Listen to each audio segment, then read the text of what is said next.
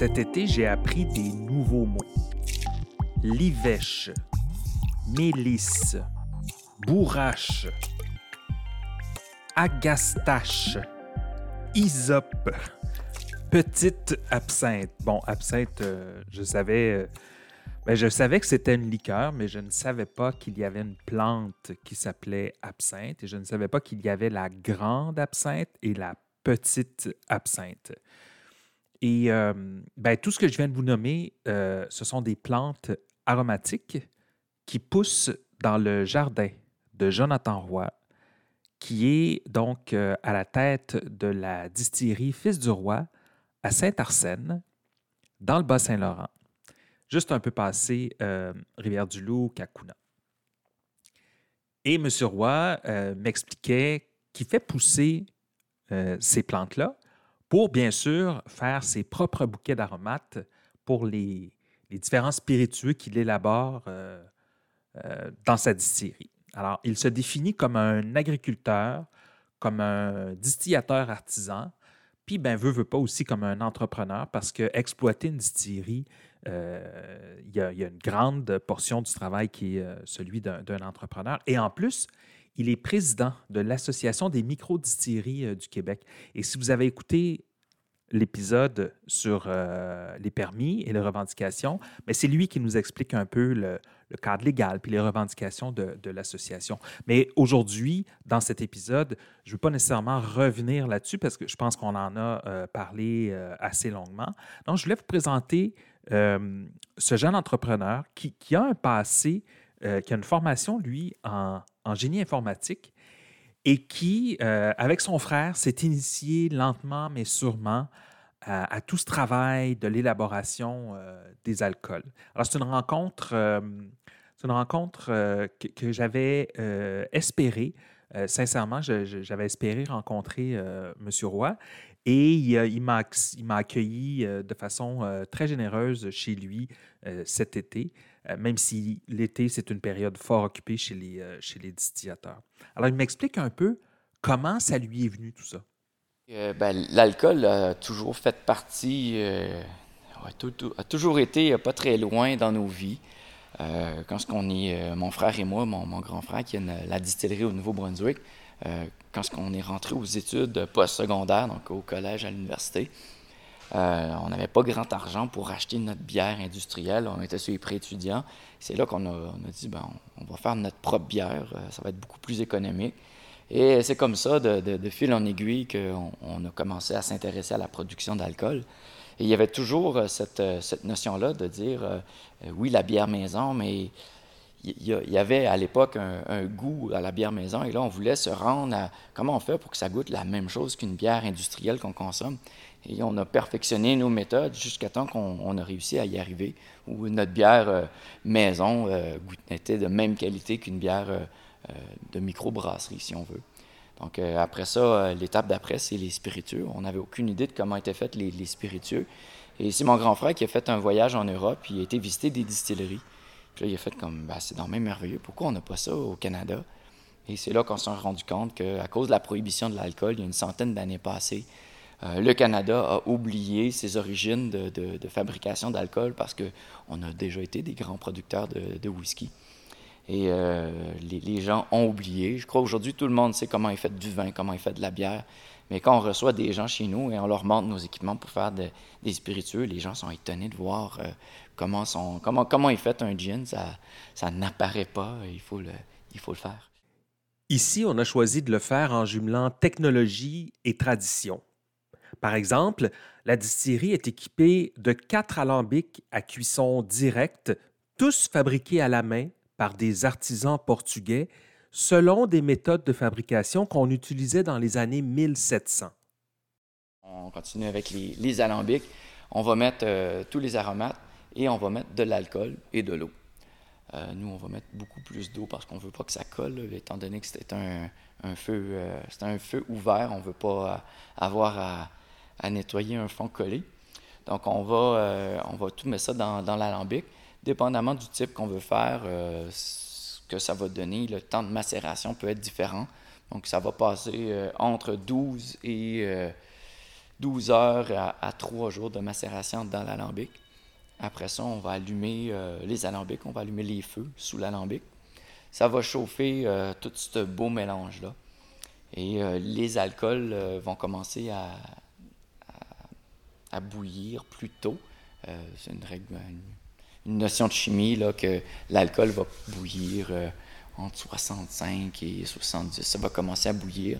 Donc, les vapeurs d'alcool vont monter dans le chapiteau, passer dans le col de cygne et descendre dans le condensateur. Le condensateur va être utilisé surtout pour transformer la vapeur en eau. Donc, on refroidit la vapeur pour récolter de l'eau. C'est beaucoup plus facile de récolter de l'eau que de la vapeur.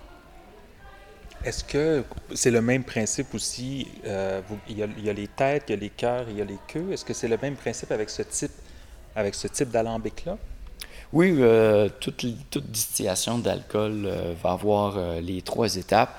Les têtes, ça va être des alcools qu'on ne veut pas nécessairement consommer. Ça donne des goûts assez intenses en bouche.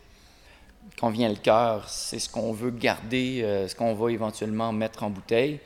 Et vers la fin, on appelle les queues. C'est l'huile essentielle qui sont dans les aromates qui commencent à monter plus intensément dans l'alambic. Ça sent super bon, mais en bouche, c'est un peu rough. Donc, on en veut un peu, mais on n'en veut pas trop. C'est trop puissant. Oui, c'est quand même assez intense. Ces arômes et ces effluves proviennent toutes des plantes du grand jardin situé sur la terre derrière la distillerie. Ça, c'est ce qu'on va utiliser, c'est vraiment la feuille. Il reste quelques branches à travers, là.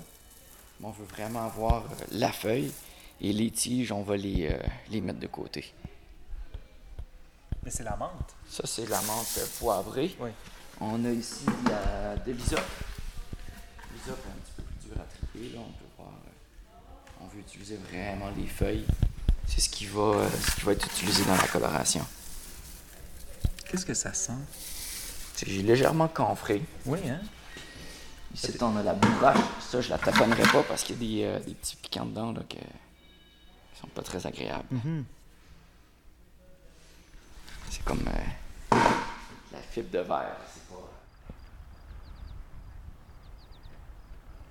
Quand on arpente le jardin, on constate que tout le travail est fait à la main. La seule machinerie ici, ce sont deux vieux tracteurs, mais qui sont en parfait état de marche et très bien entretenus. C'est les premiers tracteurs fabriqués au Canada et qui ont contribué à moderniser l'agriculture au pays. Dans le champ ici, M. Roy va planter des genévriers. Il va avoir autour de 4000 plants de genévriers pour protéger les genévriers en guillemets indigènes qui se trouvent sur le bord du fleuve. Parce qu'il y a un cueilleur qui se promène sur les berges puis qui cueille de façon responsable, ça va. Mais quand tu es un cueilleur qui passe à 1 heure, un autre qui passe à 2 heures, un autre qui passe à 3 heures, un groupe de 20 qui fait une battue pour aller trouver, puis finalement, ils trouvent les quelques petits derniers qui restent, bien, la plante ne survivra pas. C'est définitif. Et c'est un peu ce qu'on veut éviter avec le genièvre, les baies de genièvre. Il y en a beaucoup sur le long du fleuve Saint-Laurent. Il y en a dans des milieux fragiles parce que c'est une plante qui va pousser là où les autres ne poussent pas. Donc, c'est souvent fragile, bord de mer, à cran de roche. Si on ne prend pas la peine aujourd'hui de faire les expérimentations pour que éventuellement ça soit une culture de façon un peu plus... commune ou de façon un peu plus responsable, mais éventuellement, il n'y aura plus de baies de genièvre ou ça va être de plus en plus dur d'en trouver. Ce respect de la nature, on sent que c'est imprégné dans tout le processus de production. Un exemple encore, il y a des agriculteurs locaux qui offrent des produits en fin de vie utiles pour que la distillerie les transforme en différentes eaux de vie. Ce sont vraiment de petites productions exclusives, artisanales, et les clients se les arrachent. Notre distillerie aime beaucoup faire des expérimentations. Étant local, je suis agriculteur, donc on connaît quand même beaucoup de gens dans l'entourage. Et ça arrive fréquemment, quelqu'un nous arrive et nous dit « Hey, j'ai un pommier que je ne sais pas quoi faire avec. » ben on le prend, puis on essaie de faire, on fait des expérimentations. C'est un peu ce qu'on a fait cet été. On a un cultivateur du coin qui fait du jus, les jus Rebelles, c'est la ferme Lebel ici, et il presse son jus de framboise. Et les résidus s'étaient jetés. Donc nous, on a décidé d'essayer de faire quelque chose avec. Et c'est avec ces résidus qu'on a réussi à faire chez nous une eau de vie de framboise. Donc l'idée nous est venue. Après ça, on s'est mis à cultiver le concombre. Donc on a une eau de vie de concombre aussi. On fait des petites expérimentations comme ça. C'est pas des produits. Nos prochains produits ne sont pas dédiés à être grande surface ou en grosse quantité. On aime faire des petits essais ici et là et surtout le présenter quand ce que les gens se présentent à la distillerie. Montre un peu qu'est-ce qu'on fait. Ça fait partie de l'expérience de venir sur place, de participer au réseau agro-touristique aussi? Oui, puis une petite histoire qui m'est arrivée il y a plusieurs années. Dans mon ancienne vie, j'étais programmeur analyste et je devais voyager un peu. Et je suis débarqué en France et j'ai été invité à un souper chez une personne qui nous invite. Donc lui, il sortait des bouteilles de vin. Et à chaque bouteille de vin, on n'avait aucune idée de qu'est-ce que c'était. Il ne met pas le cépage. Mais il nous racontait l'histoire qui venait avec sa bouteille.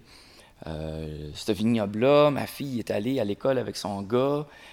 Année après année, on s'est rendu chum. Puis finalement, on va le visiter à chaque année. On ramène une caisse de vin. Et puis là, idée-là de faire comme un... Parce que la bouteille, la finalité, c'est bien, mais quand on comprend qu'est-ce qui est derrière cette bouteille-là, c'est quoi, qu'est-ce qu'il y a derrière ça? Chez nous, on a nos jardins, on fait de l'agriculture. Donc, quand ce que les gens viennent ici puis ils voient l'ampleur de ce qu'on peut faire dans nos jardins maraîchers, bien, on comprend un peu mieux pourquoi on sort tel type d'alcool, pourquoi exemple, les eaux de vie, pourquoi décoller dans les eaux de vie? C'est parce qu'on en fait la culture, c'est parce qu'on a une pensée derrière ça. Je parlais avec Franck Sergerie de Vices et Vertus, qui lui a un aquavit aussi de disponible, mais il disait que chaque village presque, ou en Europe ou même dans l'Ouest canadien, ils produisent d'abord des aquavits avant de produire par exemple des alcools de type gin ou vodka. Est-ce que, selon vous, c'est la prochaine tangente que surtout les distillateurs comme vous, plus agricoles, vont prendre? Est-ce que vous le sentez, ça? Ou... J'espère très fortement que la tendance des gins va s'étaler sur d'autres types d'alcool. Oui, les gins, c'est bien, mais il y a tellement d'autres choses à découvrir au Québec. On a tellement d'aromates. Le Québec est tellement grand. Il y a tellement de choses qu'on peut cultiver, qu'on peut aller cueillir, qu'on serait fou, mais ça serait dommage que le Québec arrête au gin. On a le whisky, on a les aquavits, justement, vous les mentionnez, des eaux de vie qui peuvent être magnifiques. Il y a quelques producteurs qui y vont dans ce sens-là. Puis on le voit souvent, les agriculteurs, les distilleries qui sont pas loin de l'agriculture vont aller vers ces modèles, ces types de spiritueux-là. Donc, j'espère que, oui, ça va prendre de l'élan et que les distilleries embarqueront de plus en plus dans ces genres de produits-là. Le vœu de Jonathan Roy est en train de se réaliser, lentement. Quelques distilleries proposent autre chose que le fameux gin aromatisé. Mais faire découvrir de nouvelles saveurs, ça prend du temps. Adopter de nouveaux produits comme consommateur, ça demande aussi un peu d'ouverture. C'est pour ça que la plupart des micro-distilleries offrent des dégustations et des explications sur leur méthode de fabrication. On peut leur poser toutes les questions qu'on veut. Car en plus d'être agriculteur, brasseur, distillateur, entrepreneur, ça prend aussi un petit côté pédagogue, question de bien transmettre sa passion.